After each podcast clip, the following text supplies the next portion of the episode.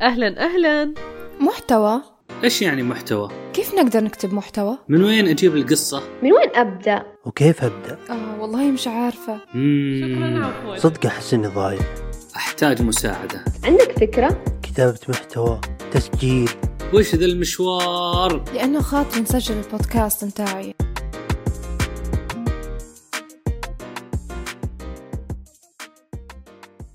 أهلا أهلا كيفكم أصدقائي؟ إن شاء الله تكونون بخير وصحة وعافية وأهلا فيكم في الحلقة الثانية من الموسم الثاني من بودكاست من كندا. إذا كنت أول مرة تسمعني أنا سامية النهدي ومن خلال البودكاست وصفحتي على الإنستغرام أقدم محتوى عن المهارات الناعمة العمل الوظيفي صناعة المحتوى والبودكاست وبعض الأخبار عن كندا. إذا كان في أخبار كويسة وتستاهل أني أشاركها معكم سو تابعوني على صفحة الإنستغرام. في الحلقة الماضية ذكرت أنه راح نشارك قصص منوعة ونربط فكرتها في صناعة المحتوى. هل القصة دائما لها علاقة مباشرة بصناعة المحتوى؟ لا مو بالضرورة. القصة ممكن تساعدنا نتذكر طريقة معينة أو كونسبت معين. قصة اليوم اسمها أنا وبعدي الطوفان أو من بعدنا الطوفان. القول هذا هو قول فرنسي منسوب إلى مدام دي بومبادور اللي كانت موجودة في بلاط لويس الخامس عشر وكان لها دور كبير في حياته. ليش قالت هالكلمة؟ وكيف نربطها بصناعة المحتوى؟ رح نعرف في حلقة اليوم الآن البارت المفضل عندي جاهزين للحكاية؟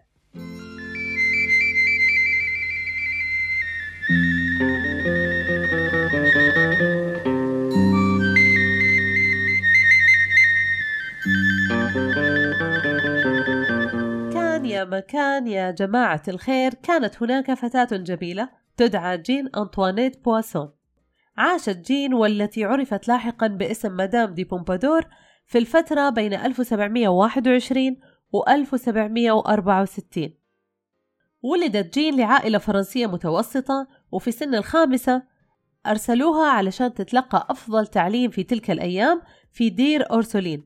الدير هو زي المدرسة الداخلية مثلا ويكون تحت إشراف كنيسة معينة ويكون التعليم والتربية على أيدي راهبات. في المكان هذا نالت جين إعجاب الجميع لذكائها وجمالها الساحر. ولكن بسبب سوء حالتها الصحية يعتقد بأنها كانت مصابة بالسعال الديكي عادت جين أنطوانيت إلى المنزل في سن التاسعة. بعد ما رجعت جين إلى المنزل أخذتها والدتها إلى عرافة مشهورة في هذاك الوقت. العرافة توقعت شيء فظيع. قالت إنه الفتاة ستفوز يوما بقلب ملك فرنسا. يا سلام يا العرافة. طبعا الأم ما صدقت خبر وجين ما صدق لا جين كانت صغيرة. بس الأم على طول سمتها الملكة الصغيرة رينيت. وتم إعدادها نفسيا ومعنويا لتصبح مقربة من لويس الخامس عشر. حصلت جين على الدعم من أحد الأشخاص المهمين واللي تبناها وكان مسؤول عنها. بعد ما رجعت من الدير تمكنت من تلقي تعليم خاص في المنزل مع أفضل المعلمين في ذلك الوقت. علموها مهارات الرسم الكتابة القراءة التحدث المسرح والفنون وكان عندها قدرة رهيبة على حفظ المسرحيات بأكملها. بعمر التسعة عشر تزوجت جين أنطوانيت من قريب الشخص هذا اللي كان متبنيها. وخلال فترة زواجها أنجبت طفلين لكنهم ماتوا في سن صغيرة بسبب المرض وكان في تفاصيل كثيرة في القصة متعلقة بعلاقتها بزوجها. إلى أن حصل انفصال. ما راح نتطرق لهالموضوع لأنه مو موضوعنا الآن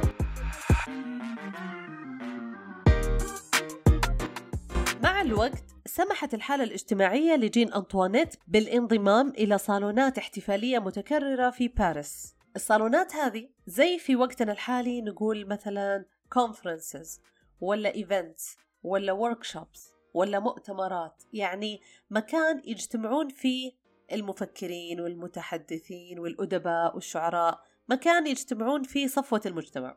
داخل هذه الصالونات قابلت جين أنطوانيت شخصيات مهمة جدا من عصر التنوير. طبعا القصة ذاكرين أسماء الشخصيات ولكنها كلها أسماء فرنسية وأنا ما أعرف النطق الفرنسي الصحيح وفي مستمعين كثير من شمال أفريقيا. من دول المغرب العربي فبلاش يا سامية تنطقي الاسم غلط ويضحكوا عليكي بعد ما صارت تتردد على هذه الصالونات أنشأت جين أنطوانيت صالونها الخاص والذي حضره العديد من النخبة الثقافية في ذلك الوقت. صارت شوي شوي تصير معروفة تحاول تجذب اهتمام الناس لها ولفكرها ولمنطقها. ذكاء عاطفي شغال مليون مع جين أنطوانيت. ركزوا في الذكاء العاطفي لأنها you, you will see. ضمن هذه الدوائر والصالونات تعلمت فن المحادثة الجيد طورت ذكائها الحاد الذي اشتهرت به لاحقا في قصر فرساي. بسبب مشاركتها المستمرة في صالونات باريس بالإضافة إلى رشاقتها وجمالها سمع لويس الخامس عشر باسم جين أنطوانيت. سمع وهو المطلوب إثباته. من أيام العرافة صح ولا لا؟ سعت جين أنطوانيت لجذب انتباه الملك خاصة أثناء رحلاته الخاصة للصيد.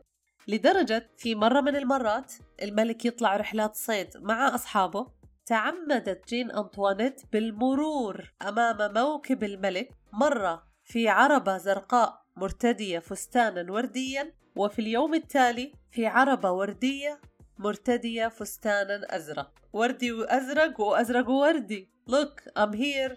Hello. أنا موجودة. طبيعي. الملك راح ينتبه لها. وأرسل لها هدية من لحم الغزال. هم كانوا في رحلة صيد فصاد غزال أرسلوا لها كيلوين هذه أم وردي وأزرق أزرق ووردي. بعدها بفترة تلقت جين أنطوانيت دعوة رسمية لحضور الحفلة المقنعة التي أقيمت في قصر فرساي للاحتفال بزواج أحد المسؤولين. حفلة مقنعة تخيلوا معي المشهد. صالة كبيرة فيها كل الناس لابسين أقنعة ولابسين زي تنكري. وأنواع البروتوكولات.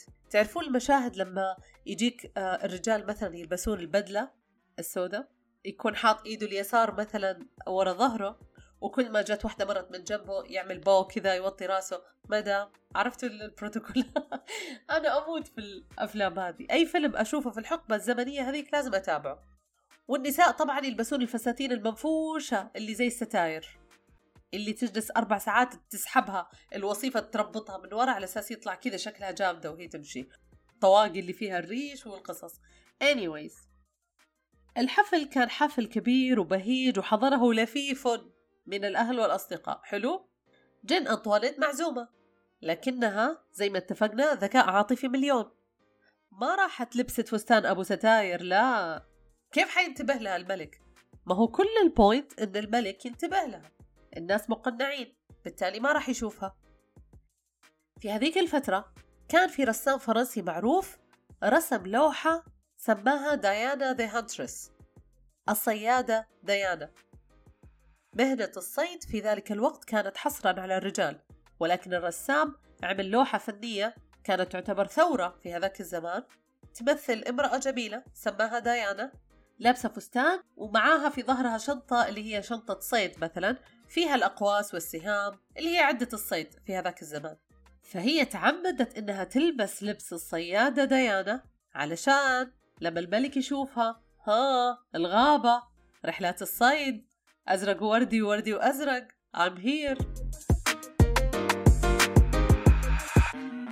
خلاص. لويس الخامس عشر شافها وقال تذكر طبعا أزرق وردي وردي وأزرق وقال هي دي. في بروتوكول معين لما الملك آه، يبدي اهتمامه بامرأة معينة لازم يكشف القناع قدام الناس ويعترف بالموضوع هذا. فالمقطع هذا خلوني أقرأ لكم إياه بالفصحى علشان ال you know dramatic effect. عندما رأى لويس الخامس عشر جين أنطوانيت في زيها التنكري عرفها فورا. ولم يتردد كشف نفسه أمام البلاط الملكي والعائلة المالكة وجميع الحضور معلنا. اهتمامه بجين أنطوانيت أمام الجميع ورغبته في التقرب منها وضمها إلى البلاط الملكي. عاشت جين. شمسنا الحكومة وبقينا قرايب الحكومة حبايب. على الرغم من ضعف حالتها الصحية والعديد من الأعداء السياسيين تولت مدام بومبادور مسؤولية جدول أعمال الملك. كانت هي المساعد والمستشار الأول للملك. يعني كانت hand of the king قدرت خلال هذه الفترة أنها تحصل على ألقاب النبلاء لنفسها ولأقاربها. مو أنا بس أنا وأهلي. ألزم علي أهلي يا حبيبي. النبيل فلان النبيل فلان زبطت عائلتها. وأنشأت شبكة من العملاء والداعمين في مجتمع المدينة وظلت مؤثرة كبيرة ومفضلة لدى البلاط الملكي حتى وفاتها. من خلال موقعها المفضل في المحكمة كان لمدام بومبادور قوة ونفوذ كبير. هذا كله كان يرجع لذكائها العاطفي ومهارات التواصل. Soft skills يا جماعة. تم ترقيتها مع الوقت إلى دوقة ولعبت دور رئيس الوزراء بشكل فعال في ذاك الزمان. كانت ال prime minister تبعهم. الأهم من هذا وهذا كانت مدام دي بومبادور حريصة جدا على عدم تنفير الملكة اللي هي أم لويس الخامس عشر. كانت توجه لها رسائل واضحة إنه أنا يا حبيبتي ما عندي أي مطامع إني آخذ مكانك ولا أطمح أصلا إني أصير ملكة. بهذه الطريقة الملكة احتضنتها وأعطتها كل الدعم اللي تحتاجه. بعدين أخذت لقب أعلى اللي هو لقب الماركيزة وهي أرفع رتبة يمكن تحصل عليها امرأة في المحكمة العليا. عام 1756 دخلت القوى الأوروبية في حرب السنوات السبع. الحرب هذه هي حرب امتدت لسبع سنوات وشاركت فيها أطراف عديدة من الدول الأوروبية. كانت تعتبر أول ثورة عالمية في هذاك الوقت وبدت كنزاع بين بريطانيا العظمى وفرنسا على المستعمرات في أمريكا الشمالية اللي هي مين؟ اللي هي كندا. أول ما اكتشفوا الأراضي الكندية كانوا يتضاربون مين ياخذها؟ فازت بريطانيا طبعا of course. ولكن اللي صار يا أصدقائي إنه فرنسا عانت من هزيمة كبرى على يد البيروسيين. المعركة كان اسمها معركة روسباخ سنة 1757 خسرت فرنسا كل شيء. خسرت مستعمراتها الأمريكية لصالح البريطانيين. خرجت من الحرب متضائلة ومفلسة تماما. خسرت أعداد كبيرة من الجيش والمعدات الحربية. خسرت خسرت خسارة كبيرة. بعد هذه الهزيمة يقال أن مدام دي بومبادور كانت متماسكة وقوية. وكانت دائما تساعد الملك في التفكير بالحلول وليس المشكلة. راحت عند الملك وعزته بمقولتها الشهيرة يا حبيبي يا لويس أنا وبعدي الطوفان. يعني بالحرب وبالمستعمرات وبالثروة قوية امرأة قوية. وكانت هذه الجملة هي اللي ثبتت في أذهان الفرنسيين وصاروا يستخدمونها كل ما حسوا بهزيمة.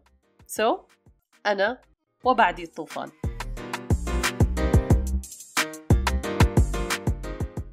طيب إيش علاقة أنا وبعدي الطوفان بصناعة المحتوى؟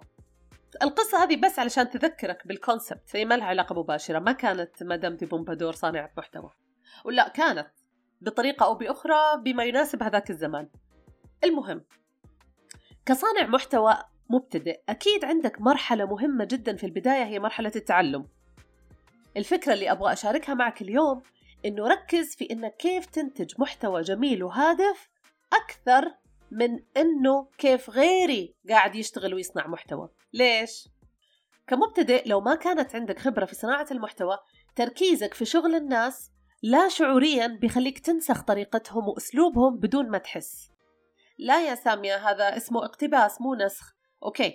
اقتباس لما يكون عندك الخبرة والقدرة الكافية لتقييم مجهود الغير وتعرف كيف ممكن تقتبس منه وتعيد تقديم الموضوع بأسلوبك. لكن أنت حاليا لسه ما عندك أسلوب معين ولا عندك خط واضح تمشي فيه. بعد ما تعمل محتوى خاص فيك لمدة ثلاثة أو أربع شهور شخصيتك وأسلوبك المميز راح يتكون. راح تعرف كويس تميز بين الاقتباس وبين النسخ. راح تكون ثقتك بنفسك أكبر وراح ترفض إنك تقلد أو تعمل شيء مكرر وبايخ. أصلا ليش أنا أضطر أنسخ؟ I have my own style. لأنك عطيت نفسك التركيز والوقت اللي تحتاجه علشان تتعلم بعيد عن الزحمة اللي حاصلة حولك. طيب يا سامية ضروري أنا أشوف المنافسين كيف يشتغلون علشان أتعلم وأ... لا لا لا لا. انتبه. أنت مو تبيع منتج في السوق. أنت تصنع محتوى مادة علمية ترفيهية تحفيزية. مو منتج راح ينزل في السوق وتخاف ما يكون عليه طلب بالتالي لازم تعرف السوق إيش طالب وتتكدس عندك البضاعة وهالقصص. هذا بعدين.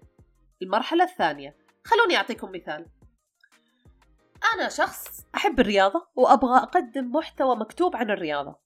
السيناريو المثالي هو أنك تشتغل على ثلاثة محاور كيف؟ وماذا؟ وأين؟ كيف راح تكتب؟ أول شيء تطور مهارة الكتابة والسرد. إيش المصادر اللي تساعدني أطور مهارتي في الكتابة؟ كيف أبدأ أكتب؟ ماذا؟ تتعرف وتتابع المصادر الرياضية العالمية اللي تجيب لك أخبار عن الرياضة. تتابع اللاعبين علشان تفهم المجال أكثر. تتابع الأولمبياد وكأس العالم والتقارير العالمية والمجلات العالمية الخاصة بالرياضة. تشترك بمواقع رياضية وتعيش الجو تدخل في الجو علشان يكون عندك معلومات. وبعدين أين؟ إيش هي المنصة اللي راح أنشر عليها؟ كيف تشتغل؟ كيف تكبر فيها؟ كيف تصمم البوست؟ كيف تعمل استراتيجية نشر؟ ومن هالكلام هذا السيناريو الأول السيناريو الغير مثالي ما أبغى أقول عليه سيناريو خطأ لأنه ممكن ينجح ولكن أنا أعتبره سيناريو غير مثالي إني قررت أعمل حساب خاص بالرياضة ممتاز أشوف مين صناع المحتوى اللي يكتبون في الرياضة وأتابعهم وأسوي زيهم وهذا مصدري الوحيد السيناريو هذا غير مثالي لسببين. الأول لأنه في ستين واحد سابقك في المجال وشغله ممتاز وأنت جديد. ما تعرف أنت مركز على أسلوبهم وتفكيرهم ووجهة نظرهم هم الشغلة الثانية الشيء هذا بيخليك overwhelmed. بالتالي راح تأجل البداية لاعتقادك أنك لازم تسوي شغل زي شغلهم. ولو بديت بيكون صعب أنك توصل لشغلهم لأنك في البداية ما راح تعرف تعمل بصمة خاصة بسبب أنه ما في مصدر ثاني. والله يا سامية مثالك هذا معقد ولا فهمنا. أوكي مثال ثاني أسهل. أنت تبغى تصير نجار. تتعلم الحرفة على أصولها. أكيد كبداية. ما راح تروح محلات الأثاث الجاهز. الطريقة الصحيحة إنك تروح ورش النجارة وتتعلم أنواع الخشب. من وين يجي الخشب؟ كيف أتعامل معاه؟ كيف أصمم الأثاث بشكل حلو؟ إيش الموديلات الموجودة؟ إيش الفرق بين الكلاسيك والمودرن؟ إيش الفرق بين كذا وكذا؟ وبعدين شوي شوي بتصير حريف وبتصير أحسن نجار في البلد. وبتعمل لنا أحلى كرسي ريكلاينر كذا بالنية بالنية يخليك تجلس وتوقف وتمشي. Very advanced. هذه الطريقة الصحيحة ولا إيش رأيكم؟ نجي للأدوات وطرق البحث. احتمال الكلام هذا ما يناسب البعض ولكن عن تجربة أفضل أو أسهل طرق البحث هي البحث باللغة الإنجليزية. طب سامي إحنا ما نعرف إنجليزي. ما عليه جوجل يعرف إنجليزي وجوجل ترانزليت يعرف يترجم لك للعربي. وبعدين اللي عليك إنك تعيد صياغة الموضوع وأكيد لو استفدت من المعلومات بدون تعديل لازم تذكر المصدر. البحث بالإنجليزي أسهل لأنه بمجرد ما تحط كلمة how to تلاقي كثير مصادر. البحث بالعربي أيضا كويس وفي خيارات ممتازة ولكن الكلمات المفتاحية بالإنجليزي أسرع. How to write an article. How to create a post idea. وفي مواقع كثيرة زي answer the public blog ideas generator. هذه المواقع باستمرار تعطيك مواضيع وتعطيك أفكار ممكن تبدأ منها. وعندك المواقع التقليدية اللي كلنا نعرفها اليوتيوب والتويتر والأماكن هذه كلها ممكن كمان تكون مصدر كويس.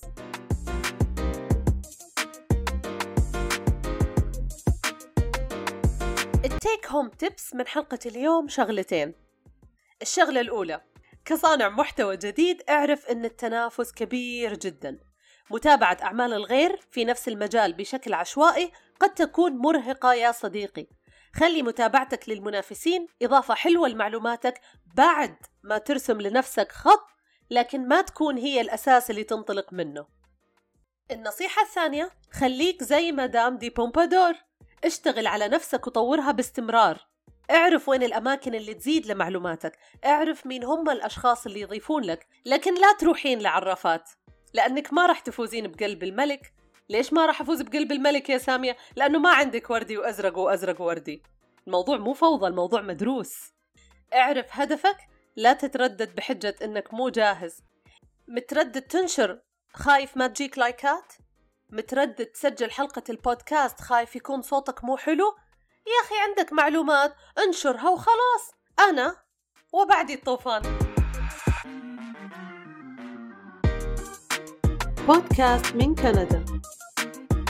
شكرا لاستماعكم. لا تنسون تقيمون الحلقة في المنصة اللي تسمعون منها وتتركون لي تعليق يفرحني تابعوا صفحة الإنستغرام علشان نكون دايما على تواصل. كنت معكم سامية النهدي. ألقاكم على خير يا رب.